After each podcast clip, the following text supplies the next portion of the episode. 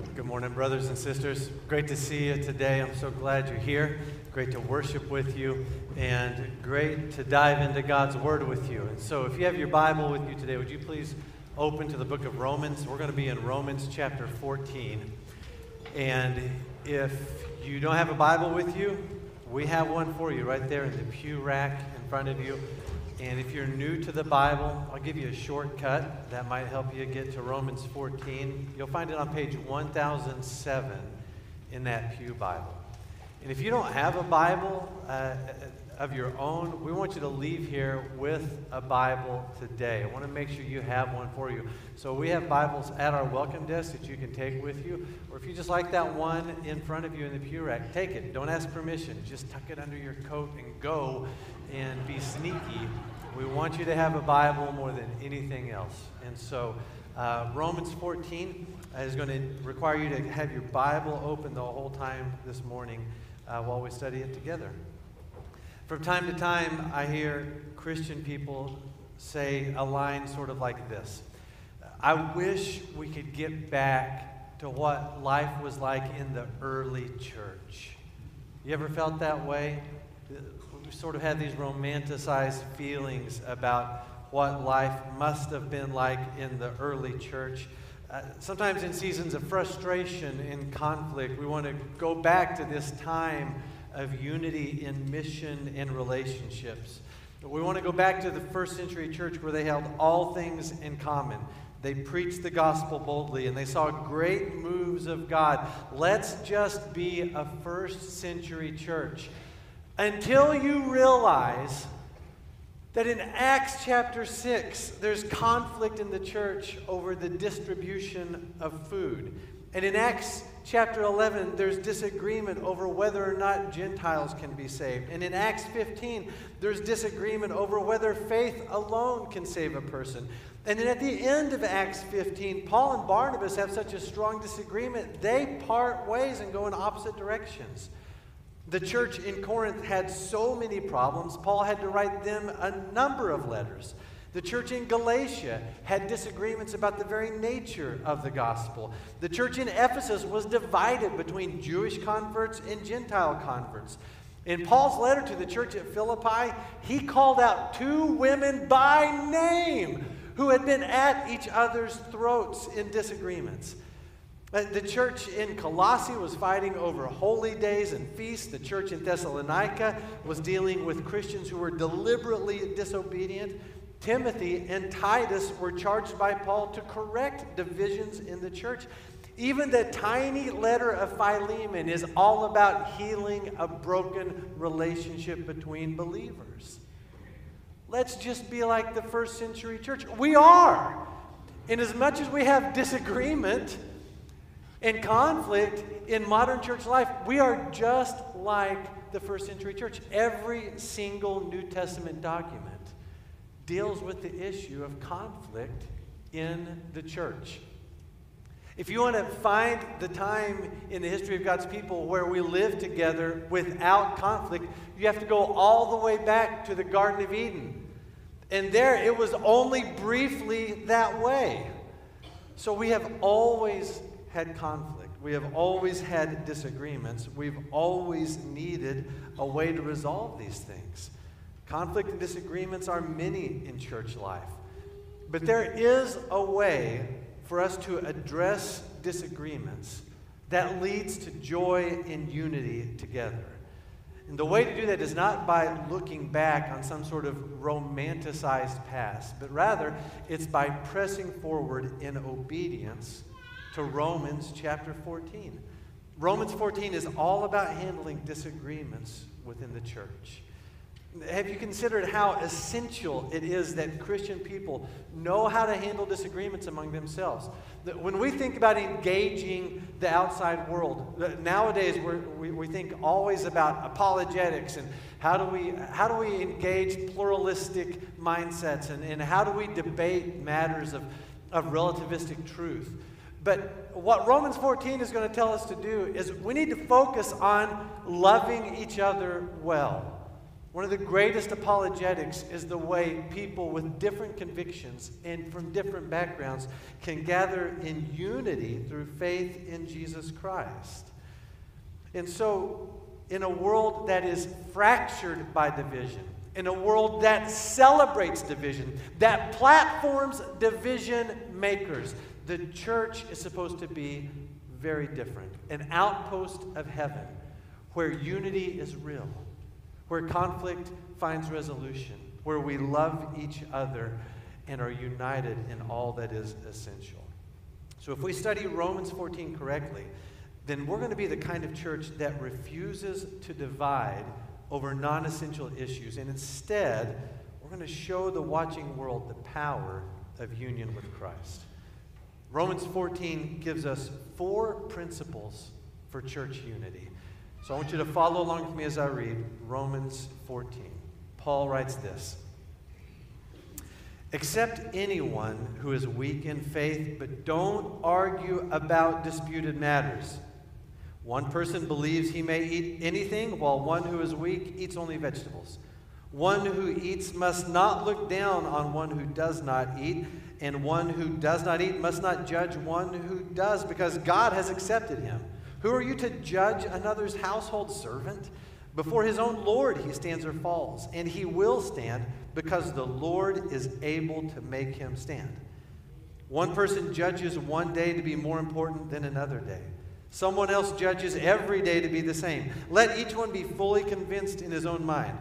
Whoever observes the day observes it for the honor of the Lord. Whoever eats, eats for the Lord, since he gives thanks to God. And whoever does not eat, it's for the Lord that he does not eat it, and he gives thanks to God. For none of us lives for himself, and no one dies for himself. If we live, we live for the Lord, and if we die, we die for the Lord. Therefore, whether we live or die, we belong to the Lord. Christ died and returned to life for this, that he might be Lord over both the dead and the living. But you why do you judge your brother or sister? Or you, why do you despise your brother or sister? For we will all stand before the judgment seat of God. For it's written, As I live, says the Lord, every knee will bow to me, and every tongue will give praise to God. So then, each of us will give an account of himself to God. Therefore, let us no longer judge one another. Instead, decide never to put a stumbling block or pitfall in the way of your brother or sister. I know and am persuaded in the Lord Jesus that nothing is unclean in itself. Still, to someone who considers a thing to be unclean, to that one it is unclean. For if your brother or sister is hurt by what you eat, you are no longer walking according to love. Do not destroy by what you eat someone for whom Christ died. Therefore, do not let your good be slandered. For the kingdom of God is not eating and drinking, but righteousness peace, and joy in the Holy Spirit. Whoever serves Christ in this way is acceptable to God and receives human approval. So then, let us pursue what promotes peace and what builds up one another. Do not tear down God's work because of food. Everything is clean, but it is wrong to make someone fall by what he eats. It is a good thing not to eat meat or drink wine or do anything that makes your brother or sister stumble. Whatever you believe about these things, keep between yourself and God. Blessed is the one who does not condemn himself by what he approves, but whoever doubts stands condemned if he eats, because his eating is not from faith, and everything that is not from faith is sin. So, this passage we've just read, it, it describes two areas of disagreement among the Christians in Rome. And these disagreements involve dietary rules and holy days. We think maybe it involved Sabbath days.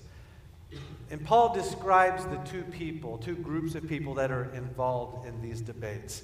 He calls one group weak, and the other group he calls strong. It's essential that we recognize that this disagreement between the weak and the strong is not a disagreement over the gospel, but rather it's about the application of the gospel.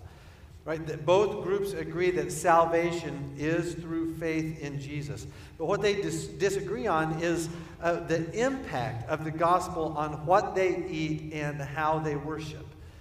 Now, Paul doesn't explicitly name the groups, but our best guess is that those he calls weak are followers of Jesus who may come from a Jewish background and still carry with them convictions related to kosher eating and Sabbath days. Uh, those he calls strong would be those who know that faith is through, or salvation is through faith in Christ, but they know that in Christ they have freedom in these things. They don't carry those same convictions. Now, which group does Paul belong to? Well, he makes it really clear he belongs to the group that he calls strong. Uh, in uh, throughout chapter 14, he references the strong viewpoint as his own, and then chapter 15, verse 1, which we'll jump into next week, the opening line, he says, "Now we who are strong have an obligation to bear the weakness of those without strength." So we who are strong, Paul identifies himself on that in that group who sees freedom and liberty in the Christian life. Now, when you and I think of weak Christians, we might think of people who are prone to temptation and sin. That's not the case here. These weak Christians in Romans 14 are actually really serious about their sanctification. So much so that their conscience binds them in areas where they actually have freedom in Christ. I imagine that somehow word got back to Paul about this disagreement, this conflict among the Roman Christians. Some Christians felt they should follow dietary laws, others did not. Some were non eaters, some were eaters. The non eaters were mad. Their argument was listen, we know that salvation is by faith in Christ, and that's why we don't want anything unholy to enter our bodies. The eaters are walking the fine line of licentiousness. Those who eat should be concerned about their own holiness just as we are concerned about ours. And if not, they should recognize how offensive it is to expect us to eat what they eat. The eaters also had an argument. Look, we know that salvation is by faith in Christ alone. And therefore, we are free in Christ to eat whatever we want. The non eaters are walking a fine line of legalism. They shouldn't force their man made rules on us. Now, in the modern church, we're not so caught up in diets and days, but we still have plenty of other issues that divide us. And so, how should we handle these disagreements? That's what Paul gives us in Romans 14 four principles that result in church unity. And the first principle is this when we're in disagreement with each other, don't judge, but embrace each other. Don't judge each other, but embrace each other. Verse 1 is super important for making sense of the entire chapter. Verse 1 is like the north star of Romans 14. It says this Accept anyone who is weak in faith, but don't argue about disputed matters. Accept anyone who is weak in faith. Now, again, we have to keep in mind what is, how is Paul defining weak here? He's not defining weak as someone who has a proclivity for sin or someone who is mutilating the gospel by their doctrine or by their life. He's talking about someone who carries a conviction that binds their conscience. So accept that person who's weak in the faith. Don't argue about disputed matters. What does he mean by disputed matters? Well, well I take Paul to mean non essential issues in the Christian life. There are some essentials to the Christian life that we must have agreement on. In the membership class, we talked about it this way. We've been talking about it the last couple of weeks that uh, our doctrines exist on a bullseye of sorts. Think of a bullseye with a, a, center dot, and then you have two rings around that center dot. And in the church, in Christianity, that center dot is primary theological matters where all people who call themselves Christians must agree on those things. These are essentials in the Christian life. There is not room for a difference of opinion. We cannot agree to disagree. To call yourself Christian, whether Protestant or Catholic, you must agree on those center bullseye things. For example, salvation is by grace through faith in Jesus Christ. That's center bullseye. That's not up for debate. A triune God. That is center bullseye, not up for debate or disagreement. If you don't agree with the doctrine of a triune God, you cannot properly call yourself Christian anymore. You can call yourself Mormon. You can call yourself Jehovah's Witness. You can call yourself any number of things, but you cannot call yourself Christian if we don't agree on that essential item. Now, outside of that essential center are secondary issues and third level issues that are not matters that define Christian, but rather they might put boundaries between churches, uh, between denominations. They're, they're just, they're non essential matters. So when Paul talks about disputed matters, that, this is what he's talking about. Not the bullseye material, but those second level and those third level issues that are matters perhaps of preference or matters of deep personal conviction, not matters of saving faith. Now, these issues are not unimportant. Engagement on these non essential issues is essential, uh, but it's essential that we engage them in the right way and we love each other properly as we do. And we get a sense of how tense things were in the church at Rome as Paul describes the conflict. In verse 3, he says that the non eaters and the eaters are looking down on each other. They're standing in judgment over one another. Uh, when Paul talks about judgment, he's describing the way one Christian might determine another Christian's worth before God. The non eater might judge the eater as not caring about holiness. The eater might judge the non eater as being legalistic. They're both assuming the role of judge over the other and assuming that God is on their side. Uh, don't we do the same in our disagreements in church life?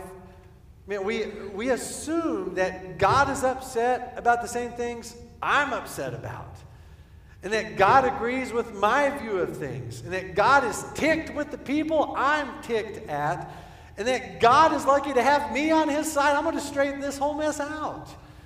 We think this same way as the early church did on these matters as well. But we can't.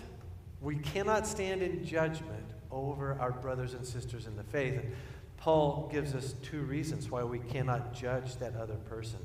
First, we can't judge them because they already stand in Christ. Look at what he says in verse 4. He says, Who are you to judge another's household servant? Before his own Lord, he stands or falls. And he will stand because the Lord is able to make him stand. So he uses this word picture to describe the way, how inappropriate it is for us to assume judgment over our brothers and sisters in the faith. He says it's like walking into a house that has a staff, and you immediately begin to boss them around as if you are the Lord of the manor. It, might make more sense for us if we imagine uh, walking into a place of business and assuming the role of boss.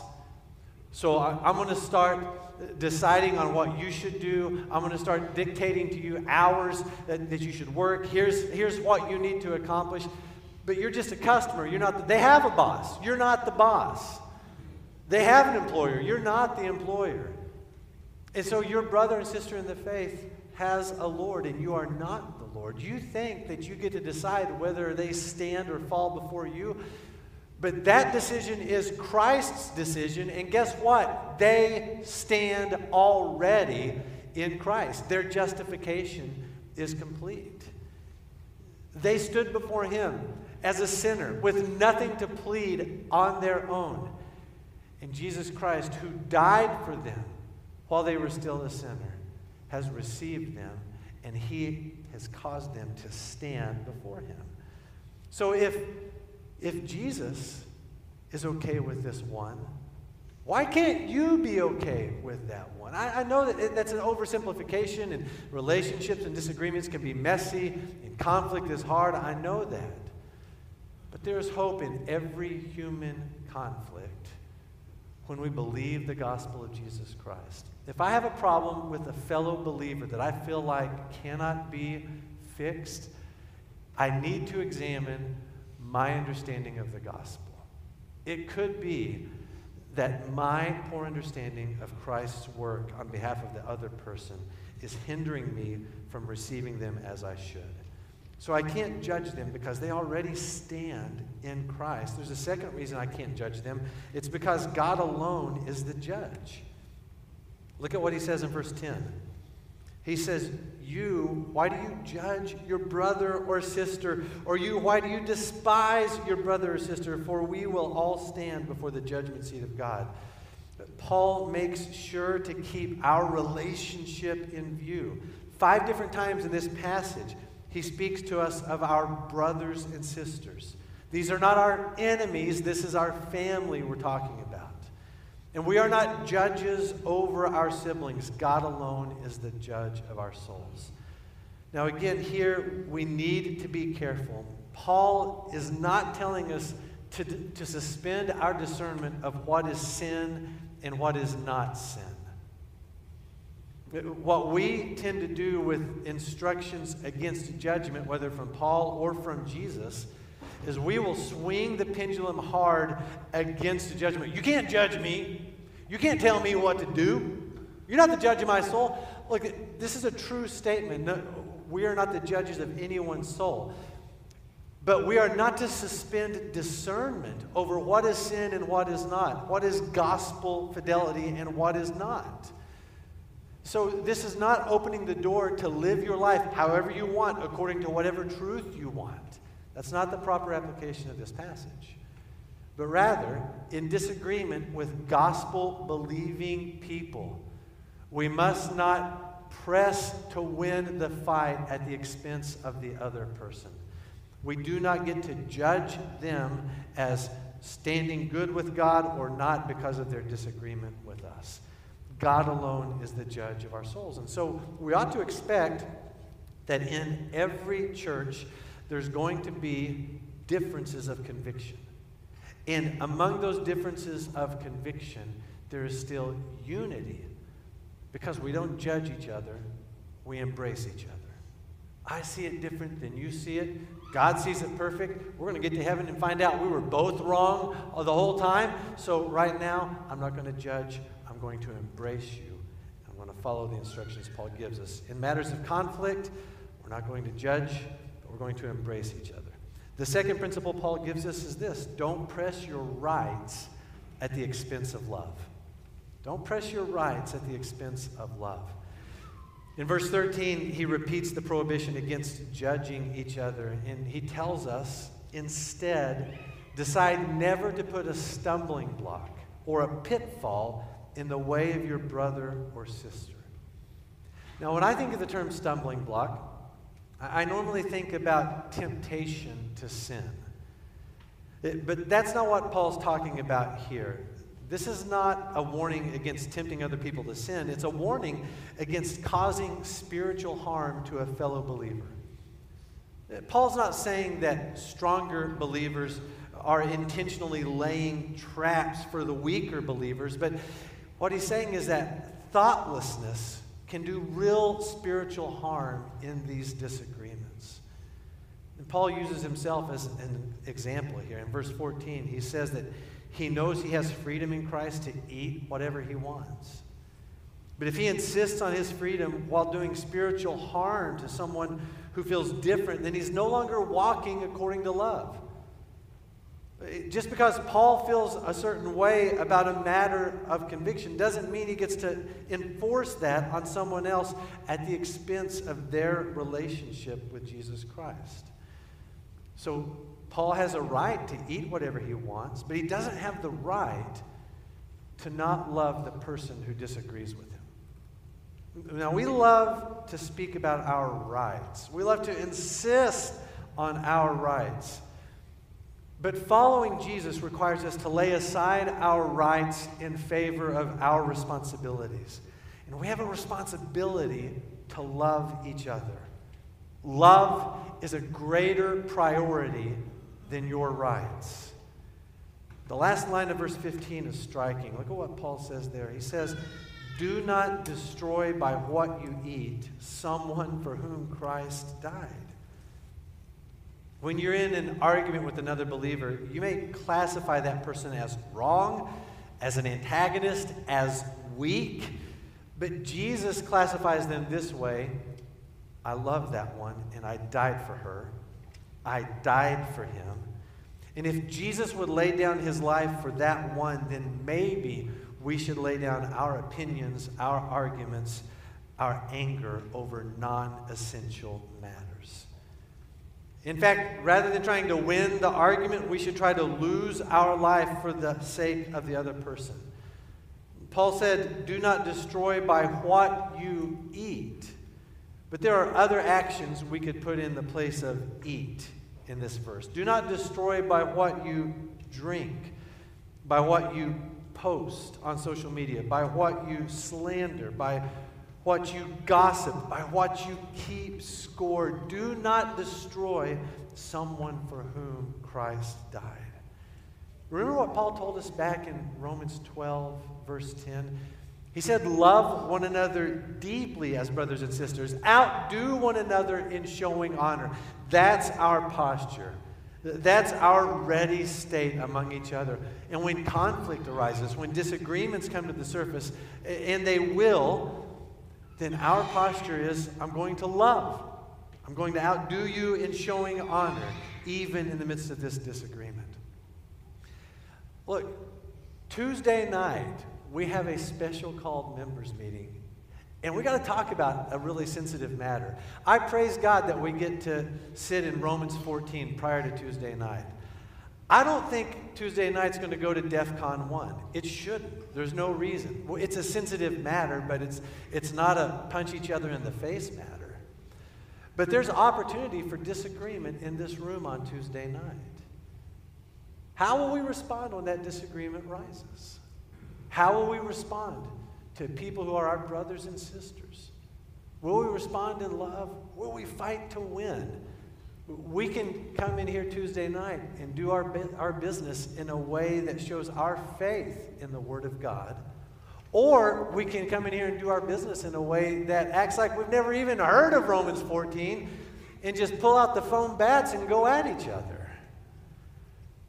But we've got to choose the better way.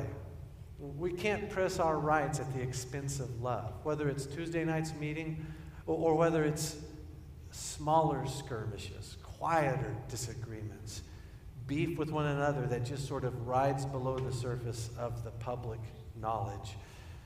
We have to press forward in love. That's the better way for people who follow Jesus. So, we're not going to judge each other. We're going to embrace each other. We're not going to press our rights at the expense of love. There's a third principle Paul gives us don't let disagreements damage your witness. We cannot let disagreements in the church damage our public witness. Verses 16 to 18 turn our attention to the impact of Christian infighting on our public witness. Look at what he says in verse 16. He says, Therefore, do not let your good be slandered. So, if those who are strong in Rome insist on putting their theological convictions into practice in a way that damages the faith of the weak, well, the resulting division is going to bring criticism from unbelievers and it's going to hinder the progress of the gospel. Non believers will slander the good of the gospel because of the infighting among the church. So it, it makes no sense to be right on a non essential matter. It makes no sense to win the fight in a non essential matter only to destroy the evangelistic mission of the church. It matters what non believers think of us. If their thinking of us is shaped by our fighting of each other, there's a problem. But if their thinking is shaped by our righteousness, peace, and joy in the Holy Spirit, then we're doing what is pleasing to God. Some Christians delight to make non Christians mad, almost wearing it as a badge of honor that we would cause offense to people who don't understand the gospel, who don't believe the gospel. Paul says you gotta, you gotta tread carefully in those places. It is not automatically a good thing that we would tick off people who don't know Jesus Christ. Especially when the reason for their anger comes from our sinful fighting against each other. A church in conflict repels people from the gospel, but a church at peace draws people to the gospel. This applies in churches. I wonder if this applies in families as well. I, I think it does. What's the impact of fighting among Christian family members on non Christian family members? What's the impact of fighting between Christian spouses on non believing children?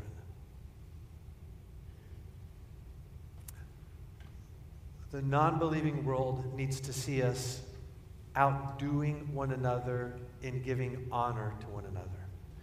They need to see us submitting to each other, apologizing sincerely, forgiving freely, and loving each other as family. The world should not find in the church this sort of strange plastic utopia where we have no problems at all or, or a peace at all costs attitude. That's not what we're describing here. But rather, what they should find in the church is people united by faith in Christ, carrying many different convictions, but loving each other all the same. We have to pay careful attention to our public witness. We're going to embrace rather than judge. We're going to love rather than cause harm. We're going to seek peace for the sake of the gospel. The fourth and final principle Paul gives us don't tear down who God is building up. In our disagreement, we cannot be tearing down those whom God is building up. He uses this construction language in verses 19 and 20. He says, So then let us pursue what promotes peace and what builds up one another. Do not tear down God's work because of food. In verse 21, Paul says, It's good to avoid anything that causes your brother or sister to stumble. Again, that word picture of stumbling is not about sinning, but it's about spiritual harm. You're hurting their faith in Christ by insisting they exercise their freedom in an area where they're not ready to exercise freedom. So, does this mean that the weaker Christian always wins the disagreement? Maybe we should begin to claim weaker believer status when we disagree with someone else so that we automatically get our way. Disagreement arises. I call weaker believer. You can't, you called it last time. It's my turn to be the weaker. I called it. I get my way. Looks like tacos for lunch. I hate when you call weaker believer. That's not the instruction Paul is giving us here. He's not saying that we automatically default to the weaker believer in every single matter of disagreement or church life. You'll remember that eh, eh, earlier in chapter 14, Paul's instructions for unity and for other mindedness go to both the weak and the strong. Isn't it amazing that Paul doesn't just walk in and say, here's the right thing to do? Hey, non eaters, relax a bit. Eat some food. You're free in Christ. He doesn't come in and give the resolution to the problem that way. Paul's more concerned about relationships than who's correct and who's incorrect in this matter. So the, the answer is not just automatically default to the, the weaker believer. Plus, when have you ever classified yourself as the weaker believer. We're always the strong one in disagreements. It's always the bozo on the other side who's the weak one by our estimation.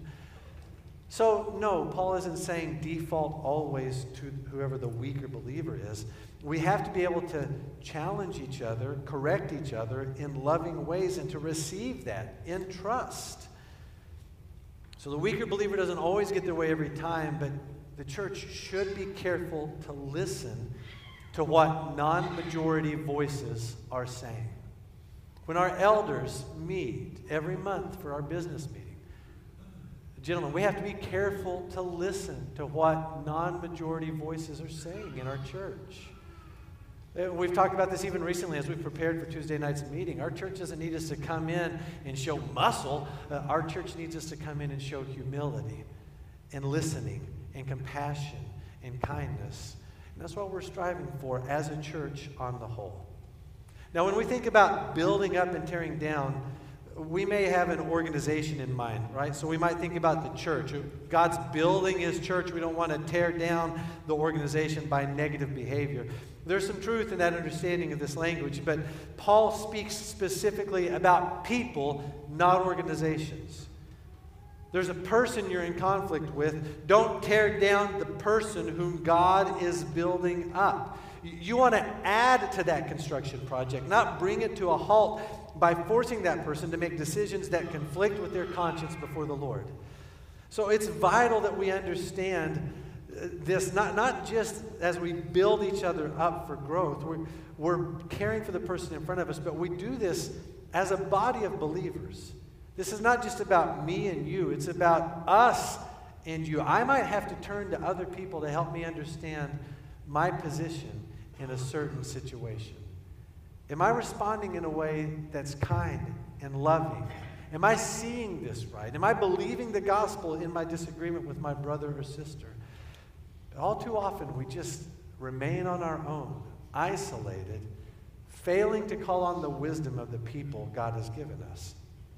Reminds me of a story of a young police recruit who was being quizzed by his instructor, and the instructor asked him what he would do if he had to arrest his own mother.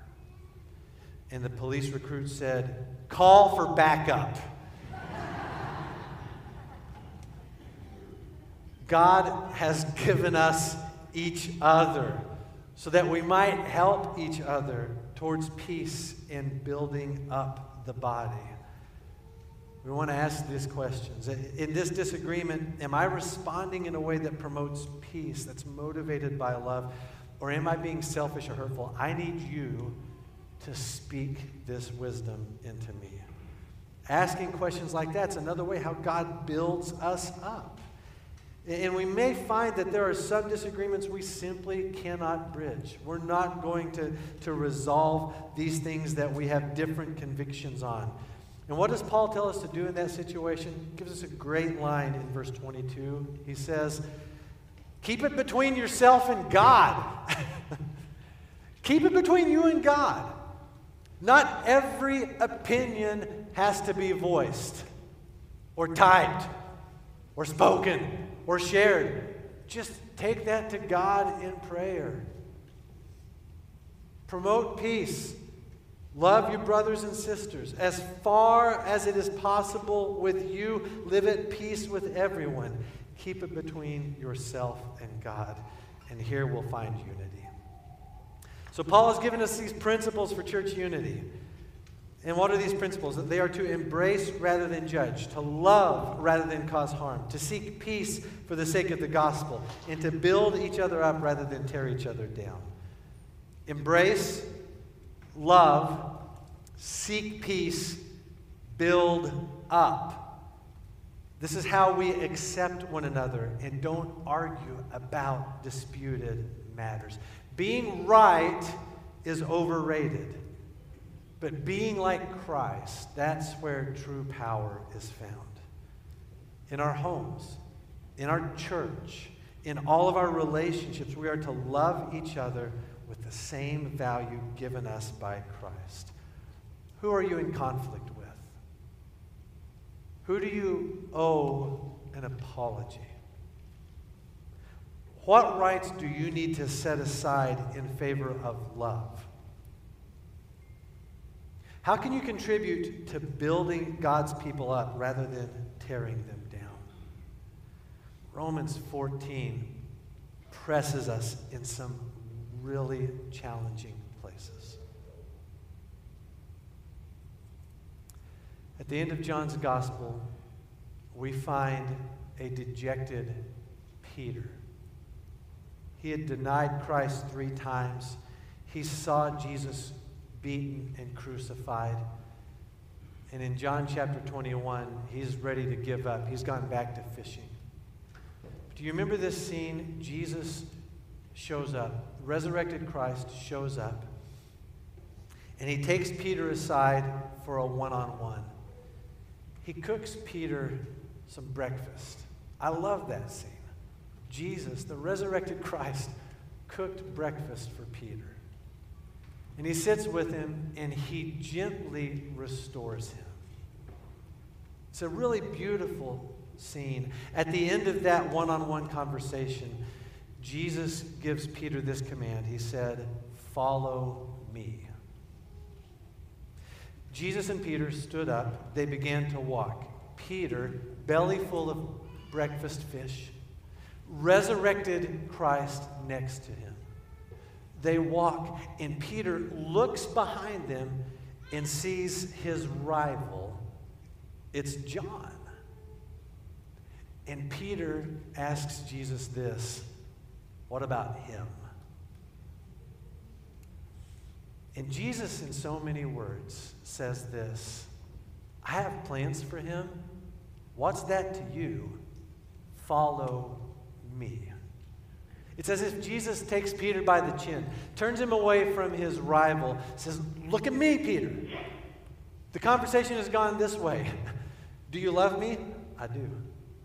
Follow me. What about that guy? Follow me. Next to his resurrected Lord, interpersonal conflict still rising to the surface. Did Peter do what Jesus told him to do? He did. And we know that because not long after the ascension of Christ, Peter and John become a powerful team, proclaiming the gospel of Christ in the streets of Jerusalem, seeing thousands of people come to faith, being arrested together, being beaten together, being imprisoned together, carrying the gospel like fire together because they followed him. Rather than their hurts, rather than their petty disagreements, they followed him. What about you? Will you take up your cross and follow Jesus? Will you follow him all the way over to embrace your brother or your sister? May we be a church that follows Jesus. And if you're not a follower of Jesus, you've heard us talk today about not fighting over non essential matters. I want to talk to you very quickly about the most essential matter. It is essential that you know that you are loved by God. It's essential that you know you are loved although you have sinned against God. That sinner bullseye material means we've got to see humanity properly. We are sinners who have broken our relationship with the God of our creation. And there's nothing we can do to fix that which we have broken. We tear down, we can't build that back up. We need God to do that for us. And so the good news is this He loves you, and He has made a way for you to be right with Him. And so He sent His Son, Jesus Christ. He's the only one who could do this for us. No one else could do what Jesus has done for us. And He died in your place for your sin. He's the sinless Son of God, and yet He died as if He's guilty of your sin. So He died in your place three days later, rose from the dead and his promise to you is that if you will turn to him in faith, you will be forgiven, rescued, saved, made his child forever. You become his child. You become a part of the family. We are your brothers and sisters. And we march forward in a beautiful unity to the fulfillment of all things. Because you can have reconciliation with this greatest relationship we can have reconciliation in smaller relationships as well, but it starts with our relationship with our Creator. So this day, do not let that life remain broken, unmended, but turn to Jesus. Find your faith in Him, put your trust in Him, and follow Him all the way to your eternity. Let's pray together, please. Father, thank you for giving us this passage. And I'm grateful that in your grace, you give us Romans 14 at a time when our church is not consumed with, with serious conflict. So I'm grateful that we get to land here on a day of relative peace. That doesn't mean we just ignore this and save it for another day. It means that even now, there are ways we've got to put it into practice. And so, Lord, help us to believe your word in such a way that we love each other well. We don't judge each other, we don't tear each other down, but We build each other up. We recognize our value in Christ. Lord, forgive us where we take petty things and we elevate them to priority things. Forgive us for turning non essentials into essentials. Forgive us for indulging our rights rather than laying down our lives for our brothers and sisters. And Lord, may we love each other in such a way and be unified in such a way that the watching world would be drawn to you as a result. When everything else around us is crumbling, every division in this world is growing greater and greater, let us be known for our love to one another, a love that comes from you. It's in Jesus' name we pray. Amen. Well, let's sing the story of and praise the one who laid aside his rights for the sake of one. Would you please stand as we sing? thank you